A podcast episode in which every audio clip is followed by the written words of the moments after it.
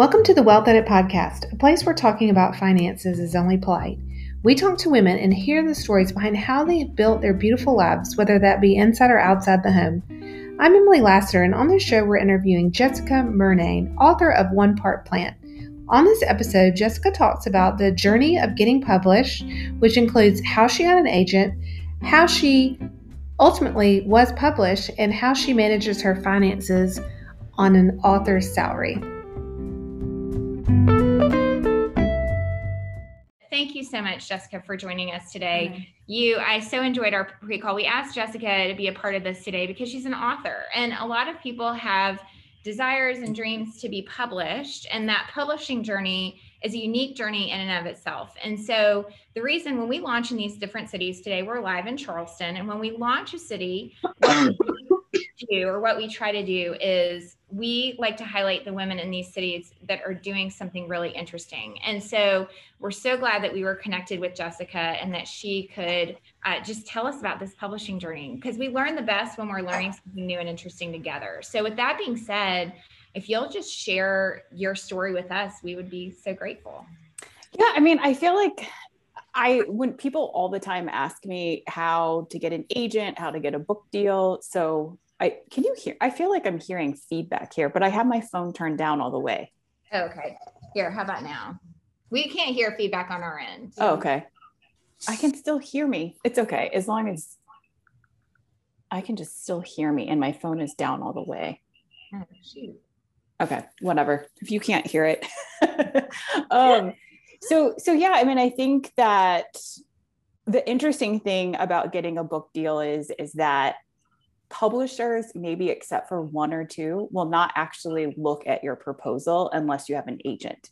So it's one of those tricky things where do you try to get an agent first? Do you try to write a proposal first? But if you're writing a nonfiction book, if you're writing a cookbook, if you're writing anything that is not a fiction book, you're most likely, unless you're self publishing, you're going to need an agent. And people always ask me, well, then how do you find an agent? And I think one of the best ways to find an agent is to actually go to books that are in the genre of books that you want to publish and go flip to the acknowledgments. And everyone always th- thanks their agent in the acknowledgments. So that's actually how, when in my first book, Lena Dunham wrote the foreword, and the way that I found her manager and agent is I went to her book and I flipped through the acknowledgments and I found her contact, her her manager there. So I think that's a great way to get an agent. And then in terms of writing in the proposal, sorry, this like being able to hear myself is driving me crazy. Hold on. If you want to go, we'll just take it off live. There is a link in the bio where you can get the Zoom link. So we'll put that up and the okay. Zoom going to be the preferable connection today. So okay, great. Yeah, I know it's it's it's too hard to do two things. I know. Okay, okay. Um, Does that help?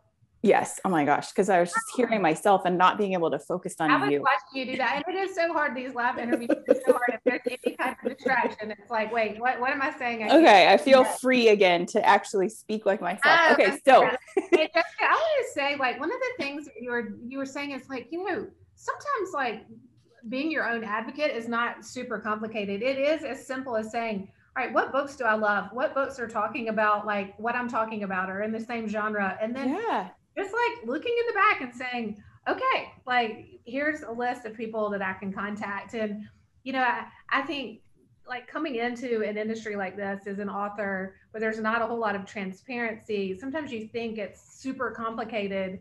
And mm-hmm. sometimes mm-hmm. it's just like getting in there and doing your research, you know, and yeah. it can be simple as looking for your book. So I love that. I think that's just a great point.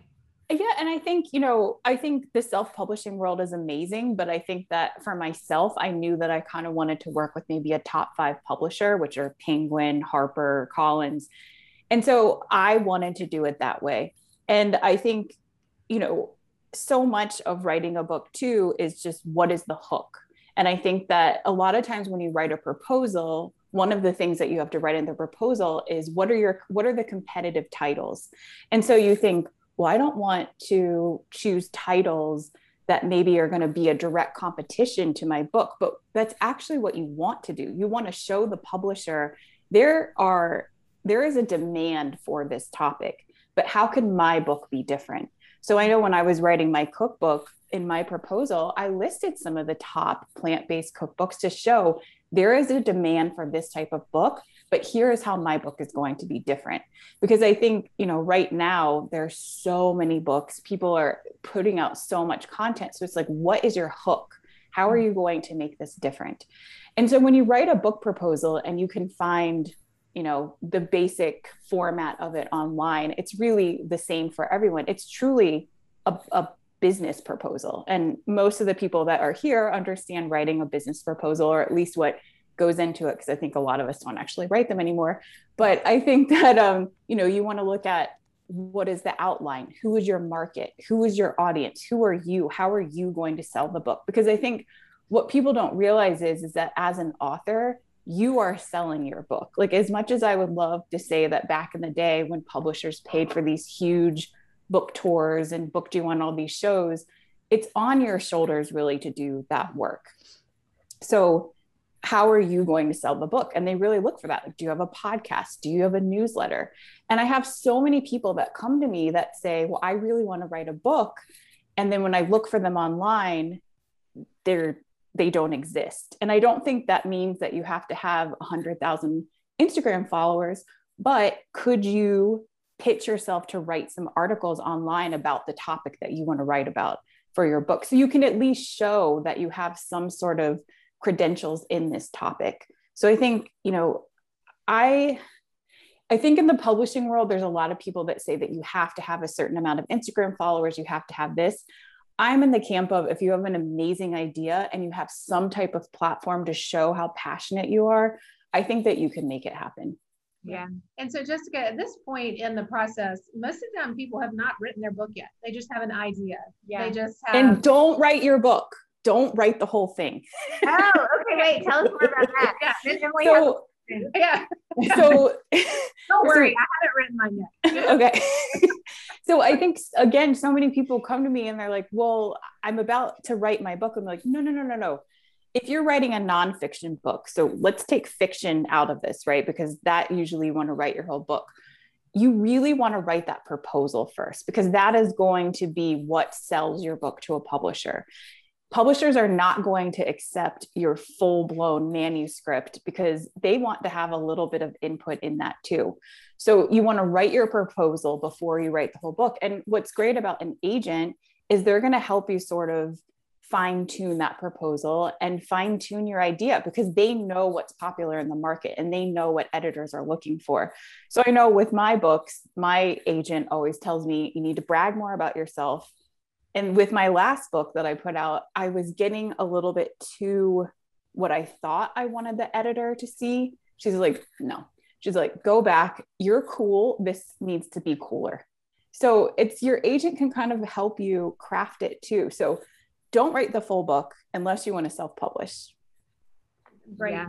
great advice. And that, you know, people don't know. I mean, you know, we don't know things until you ask, and that's why it's so helpful to hear you know, your thoughts on this because I do think also, you know, over the last year with COVID and which will probably continue on for a little while longer, you know, we've all had a little bit of downtime to like mm-hmm. think through, you know, different avenues that we want to explore. And a lot of for a lot of people it's writing books. And I think this is really helpful. Because in my mind I should have had it written before I ever went to No, don't do it.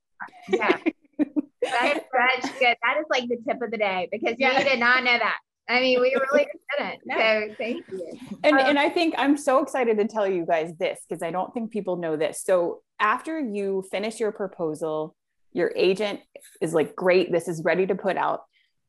He or she will take it out to maybe the top 10, 20 editors that they think would be a good fit for your book. If those editors want to pursue it more, then you will have meetings which eat with each one of those editors. So my first book, I actually went to New York. I did all the in-person meetings for my second book. They were all over phone calls. And then if people are interested in you from those meetings, let's say you have three or four editors interested, then your book goes to auction. And what happens is, is it's kind of like an auction where people bid on your book And then this is kind of the shady part, but the top bidders will go to the top, but they don't know if they are actually the top bid. So the agent will say the top bid is $100,000, but they don't know that if they're the top bid or if somebody else also bid $100,000. So then ultimately at the end, someone could say, okay, Wealth Edit book, we're going to give you $150,000 for your book. But maybe you didn't love that editor as much as the editor that offered $80,000. You can also choose which editor you want to go with too. Interesting. Yeah. What on a scale of one to 10, how great of a writer do you have to? This is going to sound good. I think that, you know, what we realize on the Wealth Edit is there's a lot of women who are like, I have this idea, but it's like a confidence thing, you know? I mean, it mm-hmm. really is. And I'd say 90% of the time, at least through the lens that we're looking, which mm-hmm. is like, hey, we want women to talk about money, be good with money, all the things. You know, what if you have an idea, but you're like, oh, I don't feel strong as a writer. I've never thought of myself as a writer, you know, but you have a great idea, okay. have a great point of view. Well, here's another uh, shocker for you all. Most, a lot, I'm not going to say most, but a lot of authors do not write their books. Oh. So, so Wait, I so I once moderated a panel at South by Southwest, and there were four doctors on the panel. I was the moderator. Not one of those author, not one of those author doctors actually wrote their book. Yeah. Somebody else wrote their book. So you can pay a ghostwriter, you can pay a contributor. You if you have an amazing idea and you're able to get a big enough advance where you can bring someone else in. And when I say they didn't write their book, you know, they definitely it was their ideas, right? right. But you can definitely hire someone like one of my friends, Rachel Holtzman, who is an incredible writer. She actually writes other people's books for them. So if you look on her website, you can see like she wrote Kate Hudson's book, she wrote Tiffani Amber Thiessen's book, and these are their ideas, but she's able to get it onto the page for them. Yes, that's really helpful to know. Yeah, I think it is. Oftentimes we have something we want to say. And I was actually having a conversation with a sweet cousin who loves to write. And so she was like, I want to write a book. Mm-hmm. And we were kind of like thinking through all these things. And she said, But do I have to write the entire thing or can I? And it, you know, so I think a lot of people are wondering this. And so, yeah.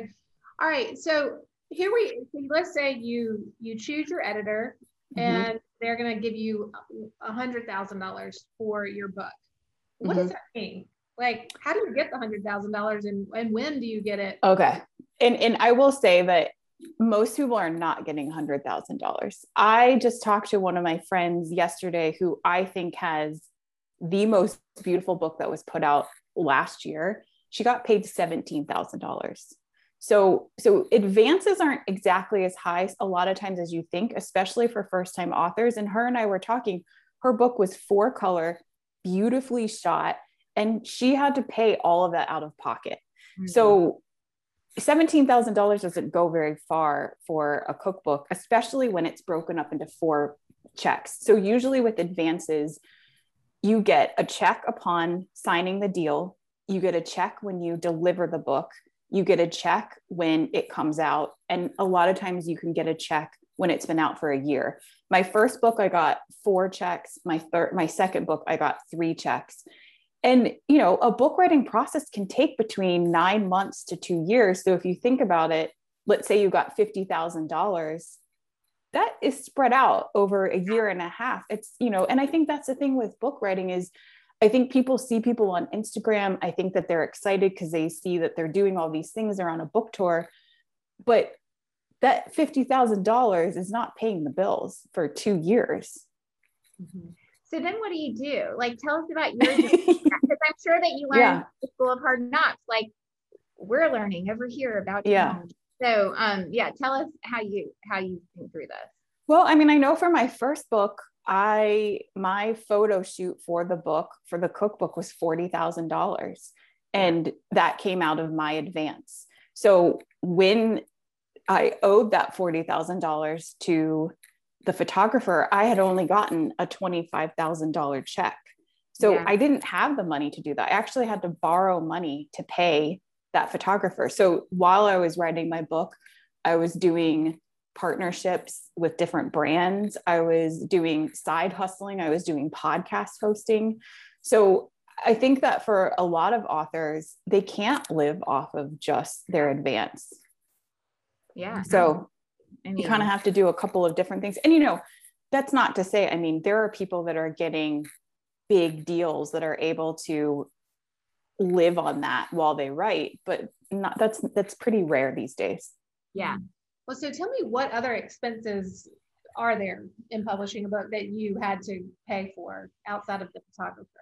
Yeah, so for my cookbook, it was, you know, photographer, styling, food, like you have to think about like you have to pay for all the food for the recipe testing and yeah. when when you're recipe testing especially a cookbook because the internet will destroy you if a recipe does not work out you want to make sure that it does work out so you know yeah. i had a lot of different recipe testers and that's something that you can pay for I chose to go to my community and say, hey, could you guys test these recipes? So I had about 70 recipe testers which was a whole other organization thing. So you can definitely pay a recipe tester. For my latest book, because there's no photography, the only expense that I had was I did pay a contributor that I used a lot of her time. And so that was something that I offered to her. But with this book, it was just my time. Yeah. Mm-hmm. And so tell us what you would say to someone i mean because that's what we see. It, so this is very similar to when someone has like a sudden wealth event. That might be you get an inheritance. That might be mm-hmm. you are going through divorce you know mm-hmm, so all of a mm-hmm. sudden like maybe you're not used to dealing with household finances and you have to figure out what is what is my monthly spend? What is all that going to be yeah it has to last longer than what you might think it does i mean that's sort of what that's a very similar story to what you're telling here is like you get a, a nice amount of money but then after that you have the expenses that go along with the book like uh, that that money mm-hmm. has to stretch and be allocated in different ways in mm-hmm. order for it to be the most successful and in this case for you to sell the most books which you're right you are the person that's going to sell them you know right. the publisher is going to move on and move to other areas. So like tell us kind of about that. How did you how did you learn to allocate that way or or think through it?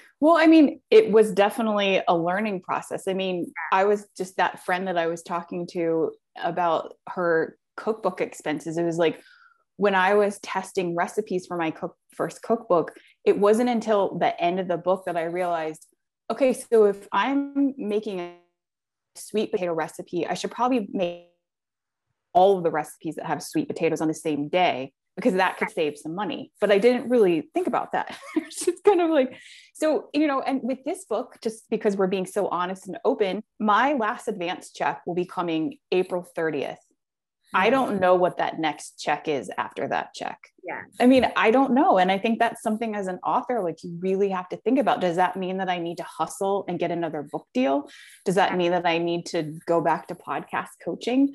So I think that for me, I'm a money hoarder because I'm sometimes afraid of not knowing where that next check is going to come from. But I think as an author, you really have to think about. So I got a $20,000 chunk what happens when taxes come yeah. I need to really put some of that aside to make sure that I'm not spending it all and being like, oh, I'm an author. I got this huge advance check. So yeah. I think you need to plan for taxes and I think you need to plan for what happens after your last advance check. Yeah. That's a good one. And, and what does happen? I mean, are you negotiating um, on the front end? Like what happens once your advances have, you've gone through that whole cycle and now you're just selling your book?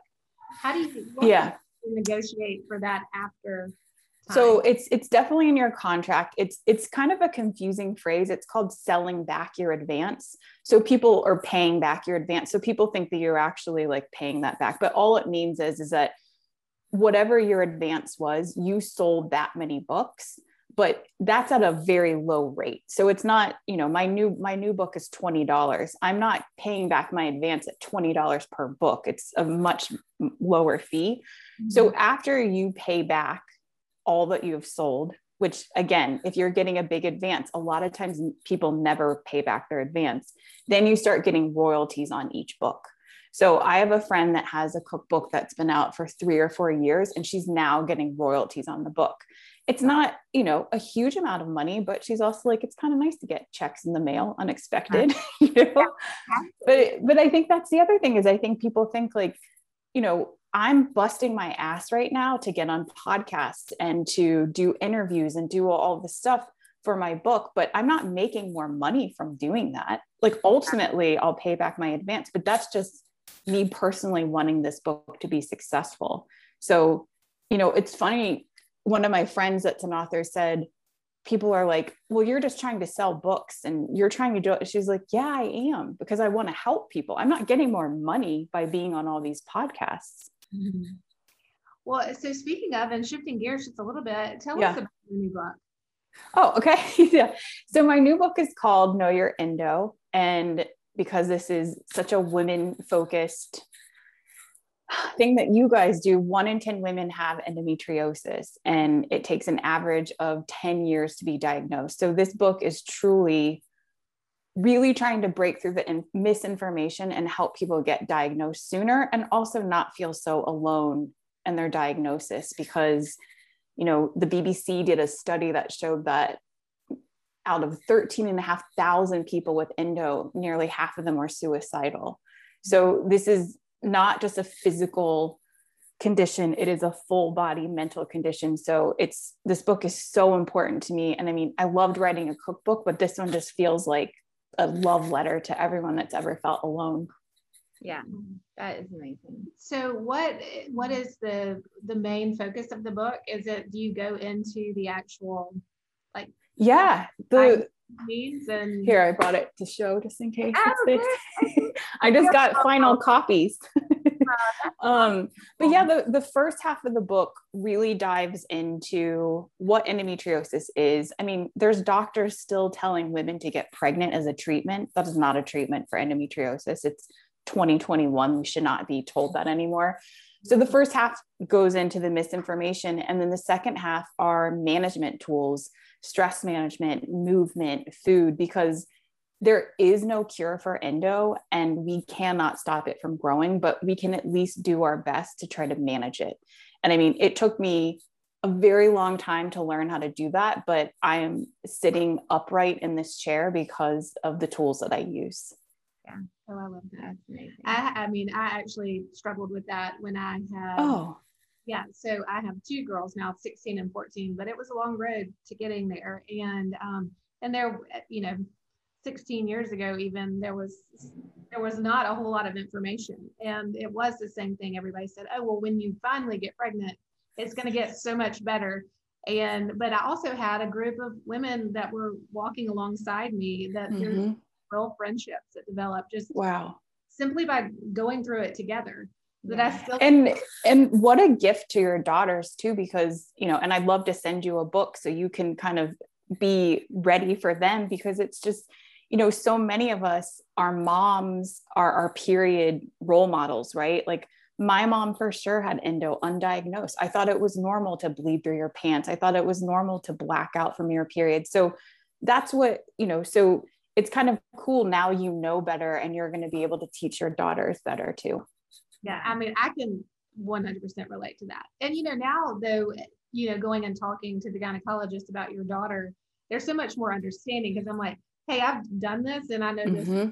right and they're like you're absolutely right we've come too far medically speaking to let that go on and that was such a relief to me you know having these teenage daughters and one that mm-hmm. i'm fairly certain that's exactly what's going on. And yeah, wow. The doctors now are responding so much differently than they have in the past. Well, I think that they're probably responding different because you're walking in and advocating for yourself. Yeah. Like you're saying, no, no, no, no, no, this is how it is because a lot of people don't have the confidence to do that. And that's another thing that I want my book to do is give people more confidence with that power dynamic with their doctor because you can say no and you can say this is what I think I have and not be dismissed. Right. Absolutely. And another thing that we've seen is like diet really has, mm-hmm. yeah. And that's with, with you personally, has that helped you? even with my, one of my daughters. Wow. Significantly changed. Um, okay. Well, I'm sending you both of my books because my first book is all about how diet you know, helped me not get a hysterectomy. So, yes. That's amazing. Well, yeah. thank you so much for being with us today. Yeah, thank for, you. Uh, we love to ask people this. We've put together this amazing group of women in Charleston that I'm just so happy that we get to know. It's mm-hmm. it's so such an honor. And so tell us why you said yes to the wealth edit. It's our favorite question. I said yes. And you remember in the email I sent you, I was like, I just want to be honest about this stuff because I just, I, I was hoping that you would be honest because I think what you guys are doing is just being more transparent because there's so many panels and girl boss and all these things that are like, but what it, what are your what is your business actually doing like are you yeah. actually in debt are you waiting for your last advance check are you freaked out about that we need to just be more honest about these things and I was glad that you were open to being honest about that. That's what we see is that, like, I think that if we are honest with one another, and that's the kind of environment we've created through the Wealth Edit community, is just be honest about where you are in business. Sometimes a business can look really, really mm-hmm. beautiful, mm-hmm. but mm-hmm. sometimes a woman can look really, really beautiful. yes. like, we had this, uh, please go back and listen to one of our favorite um, guest on what we mm-hmm. have as Wealth Edit Wednesday was Danielle Rons, and she was talking about how her book was coming out as mm-hmm. like her marriage was falling apart. This isn't a secret. Mm-hmm. I mean, told mm-hmm. this on her podcast, and I'd strongly encourage everyone to listen. Mm-hmm. And she said, it just we need to be telling each other the truth, you know, and mm-hmm. like we need to be, and I think that makes all of us more relatable, and, and that's what we need more of, especially right now. So, yeah, thank you so much for being a part of. Thank you please email me your address because I'm getting you a book right away for your daughters. Oh, we would love it. Thank you Thank so much. You so Thank much. you. Thanks so much. All right. Bye. Bye.